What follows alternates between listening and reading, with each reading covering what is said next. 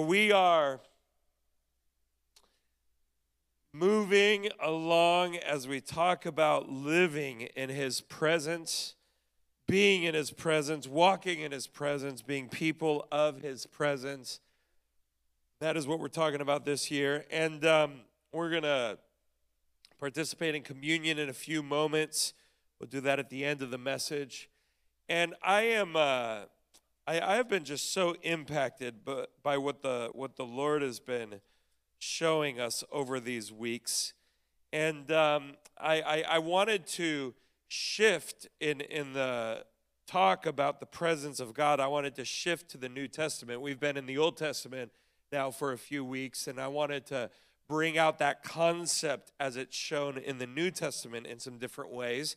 And, um, and, and it is reality that the Old Testament talks a lot, a lot, a lot, a lot about the presence of God. And, um, and the New Testament doesn't always reference it in the same way. But that is not to say it's not there. It absolutely is there. And, and what I want to do before we, we go into the message is kind of give a foundation. So we're going to spend three or four minutes all being students in the room. Are you ready? Okay, here we go. We're going to learn a couple things. So, um, as I have been talking about presence in these past weeks, the word that I have used, or the Hebrew word from the Old Testament that I have used, is the word panim. And, and that word is from the Old Testament, and it has a, a well, I'll ask you, everybody knows this, almost everybody, that that word panim, presence in the Old Testament means face. All right, you got it. And, um, and the same word in the New Testament in the Greek is not panim, obviously, because that's Hebrew, but the same word that means face is the word prosopone. Sounds like a medicine you take or something. Like, what's your subscription? Prosopone.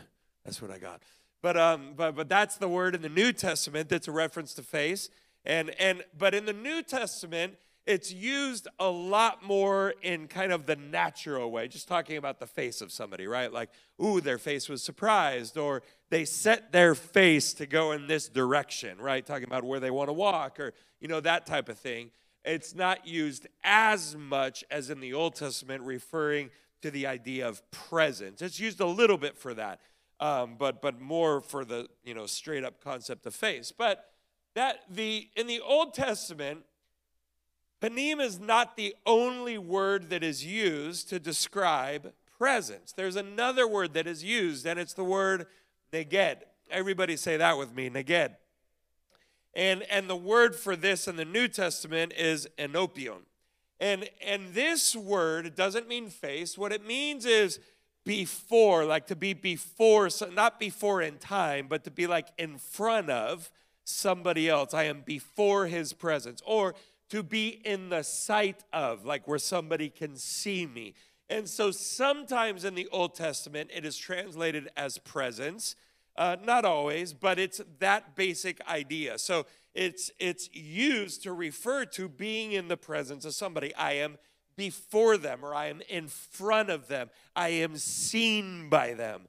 And so that's what this word means. And where we're going to go today in Luke chapter 5 uses this word, the word enopion, to talk about the idea of being before somebody else or in the presence of somebody else. And so, all right, you made it through those four minutes of class this morning. Everybody good? You survived. So, with that in mind, we're going to jump into Luke chapter 5. I want to talk today, the title of the message today, and we're going to stick it on the screen, is the following Presence and the Public. Everybody say that with me Presence and the Public. I've been talking a lot over these last weeks about how you and I choose to get into the presence of God and how that looks a little bit more like in, in our private lives, right? Being in His Word and living a lifestyle of prayer, walking in, excuse me, being in the presence of God. And, um, and while that is the case, here's what I know that when you live in the presence of God, you will then carry that presence into the public. You will live with that presence in the public, in the world. And, and that is the focus that the word that I just mentioned gives us, enopion that gives us here in this story in Luke chapter 5. I'm going to share a story that I'm sure many of you have heard before. Luke chapter 5, verse 17, about the paralytic who gets healed by Jesus, whose friends bring him. And here's how I'm going to preach it today I'm going to go through the whole story, share a few random thoughts along the way, and then I'll come back after reading the whole story and, uh, and specifically focus on the idea of the public uh, concept. And so we'll get there. But verse 17 is where we're starting in Luke chapter 5. It says this One day, while Jesus was teaching, some Pharisees and teachers of religious law were sitting nearby. It seemed that these men showed up from every village, somebody say every village, in all Galilee and Judea, as well as from where? Jerusalem. Okay, now, now, my friends, this is actually very, very interesting because Jesus is teaching around the area of the Sea of Galilee. When you hear about like Capernaum, that's also more or less in the area, Jesus is kind of doing his ministry around that area. And and Jerusalem, if you were to go, has anybody been to Israel in the room? Anybody? Anybody? Okay, a few of you. And we got we, we, we got to do a trip. I think I mentioned that, and we will. It'll happen. It'll happen. Hopefully within like before we go home with Jesus. But but it'll happen, and um, we'll we'll get there. But uh, but we'll we'll do a trip. But uh, in in Israel, if you travel from Jerusalem to the Sea of Galilee area, right on a bus or whatever, it might take you. It kind of depends, an hour, hour and a half, more, more or less, depending on you know the road and traffic and conditions and all that type of stuff. And so, uh, and, and you can make it about that amount of time. But in reality, that distance, right, was not covered by them riding buses. It was covered by them walking. And they're walking at a normal pace. They're not like jamming. You know, this is 40, 50, 60 miles, somewhere around there. You could Google it for me if you want, but, but, but around that distance. And so this would have actually taken them walking anywhere in the range of maybe 20 to 30 hours of walking to get there. And, and why do I mention this? Because it is actually very interesting that Jesus is all the way in this rural location where there's like almost nobody, yet Pharisees had heard what was going on all the way where? In Jerusalem. And they're like, we gotta go and check out what in the world is happening over there. And they literally travel all day or during two days, overnight trip, walking just to figure out who is this man Jesus. And I want to tell you something that it doesn't matter where Jesus shows up, what he does always spreads everywhere else. He didn't need to show up to Jerusalem where all the people were. Jesus can show up to the middle of nowhere and he will draw everybody to him.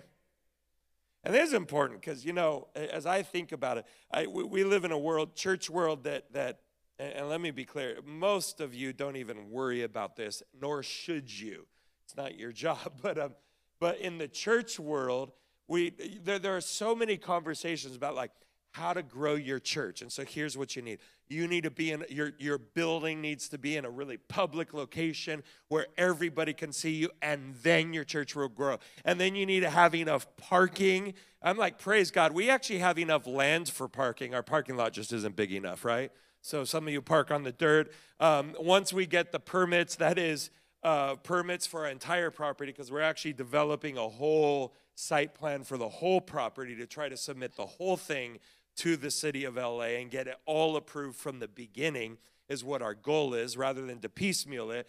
But my point is, once we get that through, then hopefully one of our quick projects will be adding more parking to this property. Um, anybody say amen to that? All right, that's good. That's good. You're like, praise Jesus. Uh, but but but they have all these things that say so you got to have your building in a central location and you got to have enough parking and you got to have the best kids ministry in the world and we got a great kids ministry with Vida Kids. And you got to have this and you got to have that and you got to have this type of music and you got to have these types of things. Let me just tell you something right now and right here. If you have the presence of Jesus, you could be in the middle of nowhere and God will show up and people will come. That is the reality. That is the truth. And I've, I've visited big churches high and low and everywhere, and guess what? It's the hand of God on them. It has nothing to do with the parking, and it has nothing to do with where the building is. It has nothing to do with those things. It has to do with God showing up. And so that's who we are, and that's what we want to be because Jesus can show up in rural town, and yet all the Pharisees are showing up from the city to walk out to where he is. I could just preach on that part of the verse, the, the whole message, but we got to go on. And the Lord's healing power, it says, was strongly with Jesus. Verse 18 Some men came carrying a paralyzed man on a sleeping mat. They tried to take him inside to Jesus, but they couldn't reach him because of the crowd. So they went up to the roof and took off some tiles. I'm sure the owner of the home was not very happy. Then they lowered the sick man on his mat down into the crowd. What, what, what, does it say right there? Right in front of Jesus. Seeing their faith, Jesus said to the man, Young man, your sins are what? Okay, now this is important. Because that man did not show up to have his sins forgiven, he showed up to get healed. So he shows up, his friends rip a hole in the roof. They put him down right in front of Jesus, and Jesus says, Young man, talking. I'm sure the guy's like, Oh, it's, it's the moment, it's gonna happen. And Jesus says, Your sins are forgiven. That's not what I was coming for. You know, that's great. I mean, I, I'm happy about that, but but I was hoping maybe I could like walk again. And by the way, so, so you see it here in, in verse 19 when it says that, he, and everybody said it, when he came before Jesus, that is the word here, that he came before, like he was in front of Jesus, in his what? Presence, right? And so he's right there. But, but th- th- there's something here that is so important for us. I, I want you to walk with this in your mind and in your heart that God's plans are higher than our plans. God's thoughts are higher than our thoughts. This is Isaiah 55. And the reality is this that we do not go into the presence of God to set our agenda, we go into his presence to get his agenda for our lives. And God had a bigger purpose here of what he was wanting to do. Yes, he wanted to heal the man, but he was wanting to do something much bigger than that. He was, wanted to display before the teachers of the law and the Pharisees that he was God in the flesh. So it wasn't just about healing this man, it was a much bigger purpose. And so when we come before the presence of God, understand that we are coming for God's purposes and for God's plans. And if you get that, if you choose to live that in your life, it'll go a whole lot easier. Because a lot of disappointment with us as believers is the expectations we put on God for us. So I come to his presence, I go, God, here's my plan. Do you approve?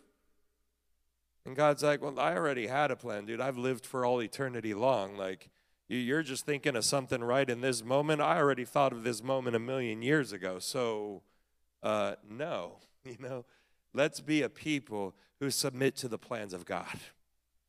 Goes on. Because he says that your sins are forgiven. But the Pharisees and teachers of religious law said to themselves, Who does he think he is? That's blasphemy. Only God can forgive sins. And amen, because Jesus is God. And this is what he's proving here. This is why he's doing this. And he goes, Jesus knew what they were thinking. So he asked them, Why do you question this in your hearts? Is it easier to say your sins are forgiven or stand up and walk? Well, the truth is, it's obviously easier to say your sins are forgiven. I could say that to you. It doesn't mean they are, it just means that those words can come out of my mouth, right? But but for me, the moment I say stand up and walk, I've got my reputation on the line. Will that actually happen, right? So so he's making reference to the idea that I will do that which is more difficult to heal somebody to prove to you that I am also the one who can do what? Forgive sins on this earth. So he goes, So I will prove to you that the Son of Man, this is what he says, that the Son of Man, verse 24, has the authority on earth to forgive sins. Then Jesus turned to the paralyzed man and said, Everybody read it with me. Stand up, pick up your mat, and go home. And verse 25 says the following, and what word is right there? Immediately. Immediately. As everyone watched, the man jumped up, picked up his mat, and went home praising God. I, I want to stay here. Everybody say the word with me immediately.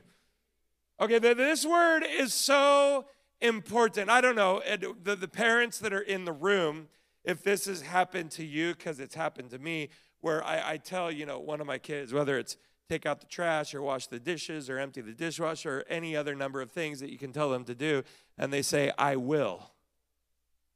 Those are like two of the most dangerous words at home. I will usually means like two days from now, you know, whenever I get to it. And I know that there's some parents in the room that are like, that is unacceptable in my house. No, if you do, if I tell you to do it, you do it immediately. And to that I say amen. But but some of us don't get it always right all the time. Okay, where are the parents in the room where it doesn't always happen immediately, even though you wish it does? Are there any in the room? Okay, see, we're normal people. Okay, we are normal. We're sinners. I know. And if you do it perfect at your house, just forgive us. Okay, we're learning. It's taken me five kids, but I'm still learning. Lord help me. But you know what? This man responded immediately. Immediately. This is so important because it was actually for him, this was his test of faith. Because if he doesn't respond immediately, that means he's doubting what Jesus told him, right? Jesus told him to get up. So you either believe it or you don't believe it. And he chose to believe it and he stood up and he went home. So verse 26 says, Everyone, everyone, everybody say that word, everyone everyone was gripped with great wonder and awe, and they praised God, exclaiming, We have seen amazing things today. Everybody say again, everyone. Now, now my question is, are the Pharisees included in everyone? Are the teachers of the law included in everyone? These guys, literally 30 seconds before, were saying blasphemy, and Jesus heals this man, and now they're going, We have seen incredible things. What is going on? Their hearts were changed like this in an instant. That is the power, my friends, of the presence of God. Watch this in the public.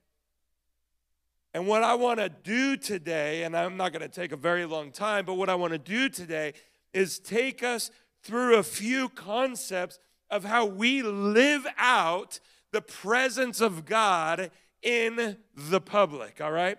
And, and, and hopefully lead us to a place where this faith that we absolutely believe in is not just a private, in my bedroom or in my house type of faith, but it is the type of faith that we live out day to day in the real world we are living in. And so I want to talk about this. And so let's let's go back just a little bit. And, and I want to go to verse 19 if we can. And it says this that they lowered the sick man on his mat down into the crowd right in front of Jesus, in the presence of Jesus. Now, what's interesting is that the presence of Jesus is in the public. Are you with me? He is in the public. He's not just doing healings in private places, he is doing healing in public. And you might think, okay, yeah, well, that makes sense. Of course, he is. But what I want you to understand is something that is so essential to what is going on. Because here they decide we're not going to find when Jesus is alone. We want this healing to happen now.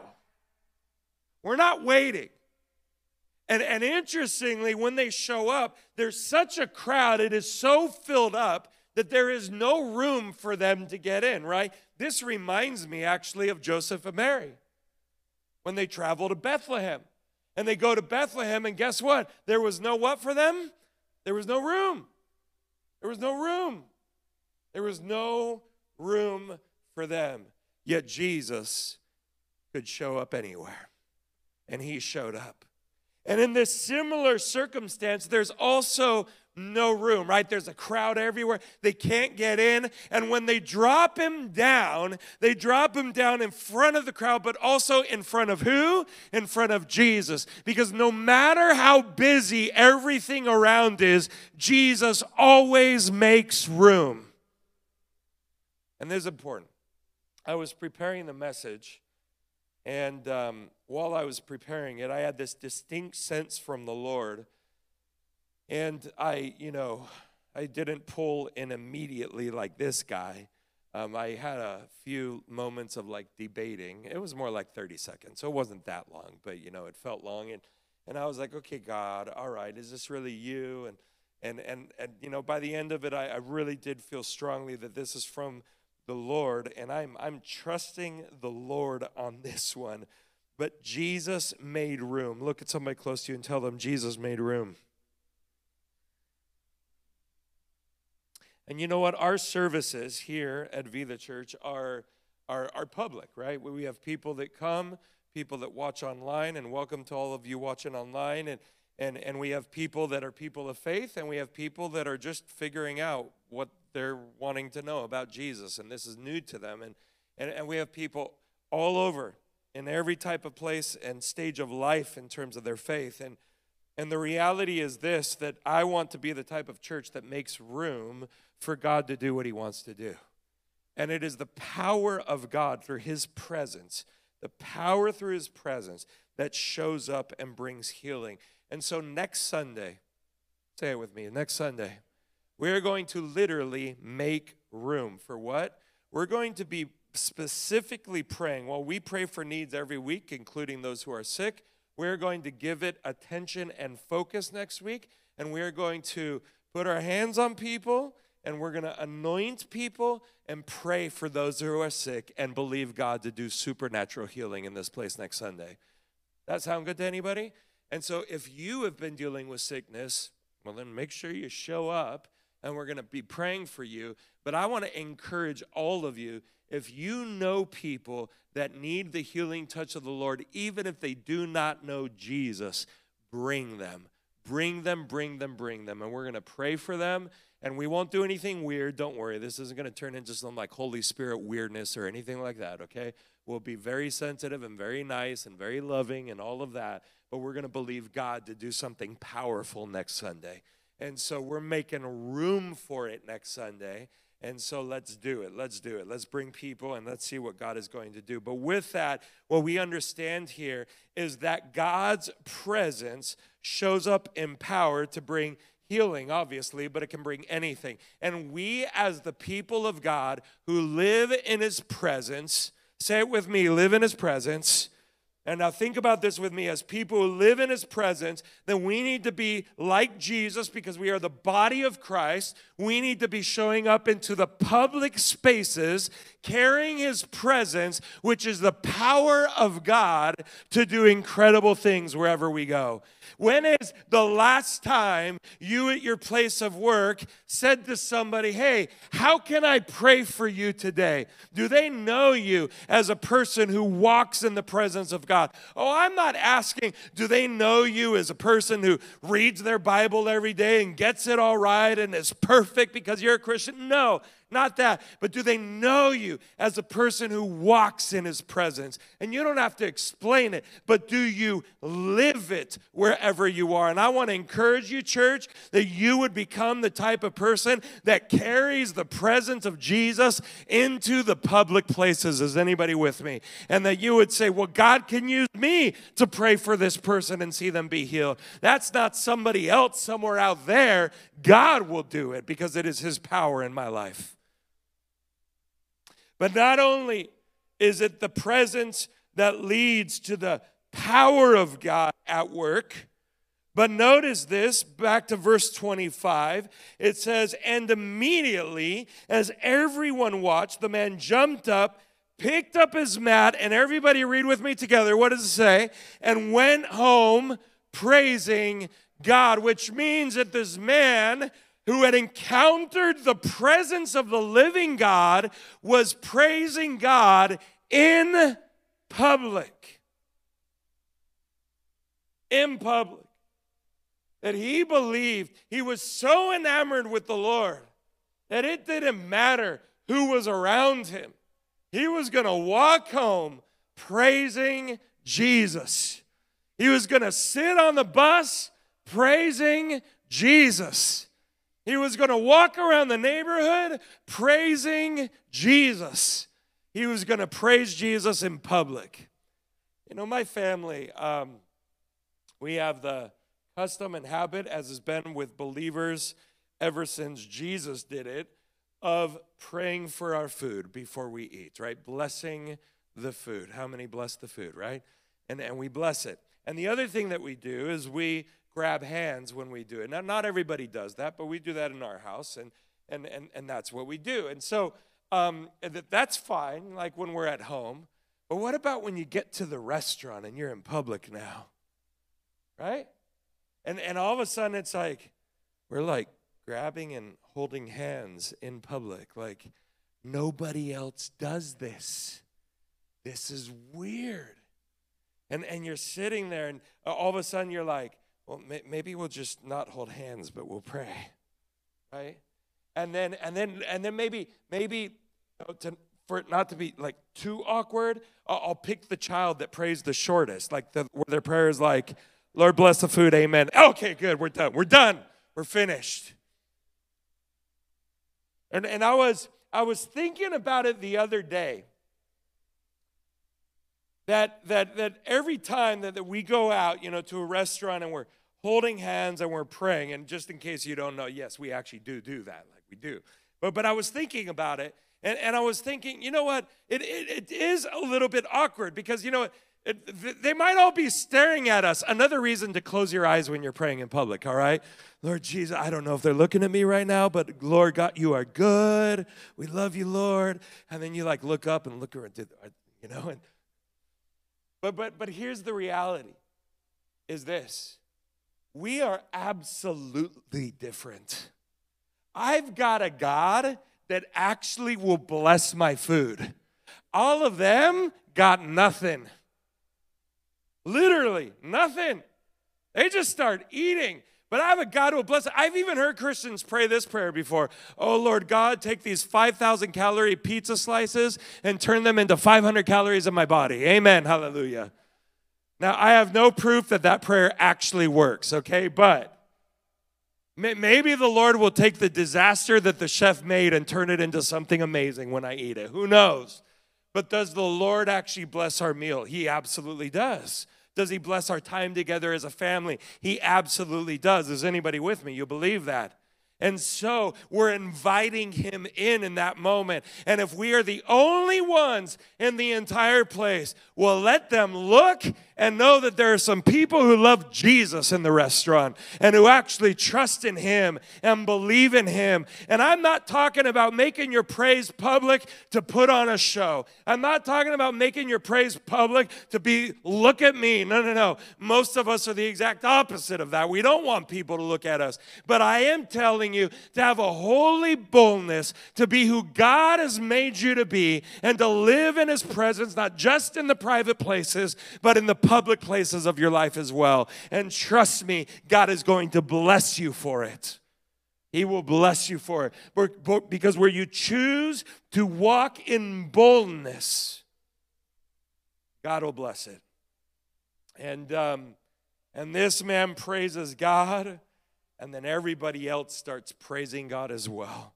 And so I want you to live out his presence in public that you would live it out to see the power of God show up and see lives changed, to be a person that worships Him in public, that shows people who you belong to.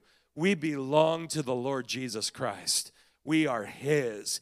And I am not ashamed of that. One time at one restaurant, uh, a waitress came up to us after we prayed and actually said, Oh, that was so wonderful what you did. And we felt really good, right? And, uh, and you know, she was like, Very few people do it. You know, yeah, well, I know. Because I've only had one waitress in my entire life actually say what we did is wonderful, right? Barely anybody does it. But I want to praise Jesus in public. For the last thing that I want to focus on about how the presence is lived out in public, I want to go to the book of Acts. So go with me to the book of Acts, chapter 19. Acts 19, starting in verse 11. I want you to know that the principal verse is later on. I'll get to it in a couple moments, but I want to start in verse 11 to give some context about what is going on. It says this God gave Paul the power to perform unusual miracles. Here's Paul walking with the presence of Jesus. And because he walks in the presence of Jesus, he's got the power of Jesus to do here unusual miracles. When handkerchiefs, handkerchiefs or aprons that had merely touched his skin were placed on sick people, they were healed of their diseases and evil spirits were expelled. I, I, I'm talking people would literally walk up to Paul, bring a handkerchief, touch it like on his hand or something, walk away, and then touch somebody who was sick or was demonized, and they would be set free and healed immediately. This is crazy. Now, do I know anybody else alive right now that this happens with? No, I do not know anybody. Um, and uh, I, I, know there's sometimes the televangelist that'll put up, you know, a handkerchief or something and be like, the Lord's going to do it, and, you know, touch the screen and, you know, the whole deal. And, and I'm not saying it never works. God is God. God does what he does. But but but this is a really incredible thing. And so Paul is walking in the power of God because he's a man of the presence of God. Verse 13, a group of Jews was traveling from town to town. Read it with me. What were they doing? Casting out evil spirits. Say it again casting out evil spirits. This is really interesting. They tried to use the name of the Lord Jesus in their incantation, saying, I command you in the name of Jesus, whom Paul preaches to come out, which means that they know they knew who Jesus was more or less, but they did not know Jesus. They knew Paul, but they didn't know Jesus. But they knew that the name of Jesus had power. Now, I want you to understand something today, quick side note, that in the spiritual realms, there is actual hierarchy. There is organization in the spiritual realms, meaning there are demons with lower levels of power and there's demons with higher levels of power. It is fully organized in the spiritual realm, just like we are organized here on earth. Um, and, and, and you have to realize that there's plenty of scriptures about it, not my preaching today.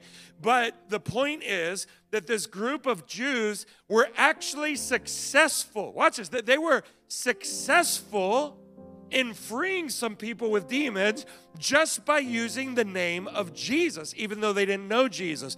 And you wonder, how in the world does that happen? Well, the name of Jesus, in and of itself, does carry power. Okay? So, my, my best guess in this scenario is that the demons that they were casting out were lower level demons that just with the usage of the name of Jesus was enough for them to be removed. Their power was on a lower level. Now, this doesn't diminish the name of Jesus. No, not at all. It just creates an understanding of the importance of his presence. Everybody say that again presence meaning you can't fake it. You can't fake it. Seven sons of Sceva, leading priests, were doing this. They were doing just that, using the name of Jesus. But one time, one time when they tried it, meaning that it was successful for them other times, but one time when they tried it, the evil spirit replied, I love this. I know Jesus and I know Paul, but who are you? You are nobody. And you know what? That is the truth. I am Nobody. I am not powerful against any demons whatsoever. It is the Spirit of God in me, the power of God in me, that is the power against all evil spirits and all sickness and all things that oppose the Lord. It's not me. I don't have anything. If it was me against the demon, I'm done. But Jesus in me against the demon, the demon's done every single time. I know Jesus and I know Paul, but who are you? Then the man with the evil spirit leaped on them, overpowered them, and attacked them with such violence that they fled from the house naked and battered. Because they didn't know Jesus. They weren't people of the presence of Jesus. They didn't live with Jesus. They didn't have the power of Jesus. Now, watch what happens. The story of what happened spread quickly all through Ephesus to Jews and Greeks alike. A solemn fear descended on the city, and it says this, and the name of the Lord Jesus was what? Greatly honored. Greatly honored. This is actually really powerful because it doesn't tell us that these people came to the Lord because of others who were preaching or evangelizing. Well, we believe in that, absolutely. But, but it tells us that they came to the Lord by the demonstration of the reality of who God was in that environment, meaning, my friends, the presence of God. Because when you live so much in the presence of God, it just flows out of you. Out of your stomachs will flow jesus said rivers of living water. It, just it just you don't have to try at it. It's not something you have to make up. It just it flows. It flows like a river. It says verse 18 many who became believers confessed their sinful practices then it says this and this is the key verse that i wanted to focus on a number of them who had been practicing sorcery brought their incantation books and burned them at a what does it say right there? A public bonfire. A public bonfire. The value of the books, get this, was several million dollars. This is crazy. So the message about the Lord spread widely and had a powerful effect. My, my, my friends, what I wanted to tell you today is that this presence of God, this presence is for the public. It is not just for you and me in our quiet, private places. This is meant to be upon our lives in the public spaces that we find ourselves in, so that the power of God might be manifest, yes, and lives might be transformed and changed so that we would be people of praise in the public spaces as well. as anybody with me? But not only that, that we saw right here that as they encountered Jesus, they chose to burn their sorcery, their magic books, their things in a public bonfire, which means that they understood that the life of Jesus was about public, watch this, obedience. Public obedience. Do you look any different from the world around you? You know, we have so many temptations that hit us, not just the ones in private, but there's ones in public too temptations that hit us to participate in this or to do that or to give up something that we have a conviction about because that, that, that's what will keep us in with other people. And let me be clear does this happen to the youth in the room? Yeah, but it happens to us adults too.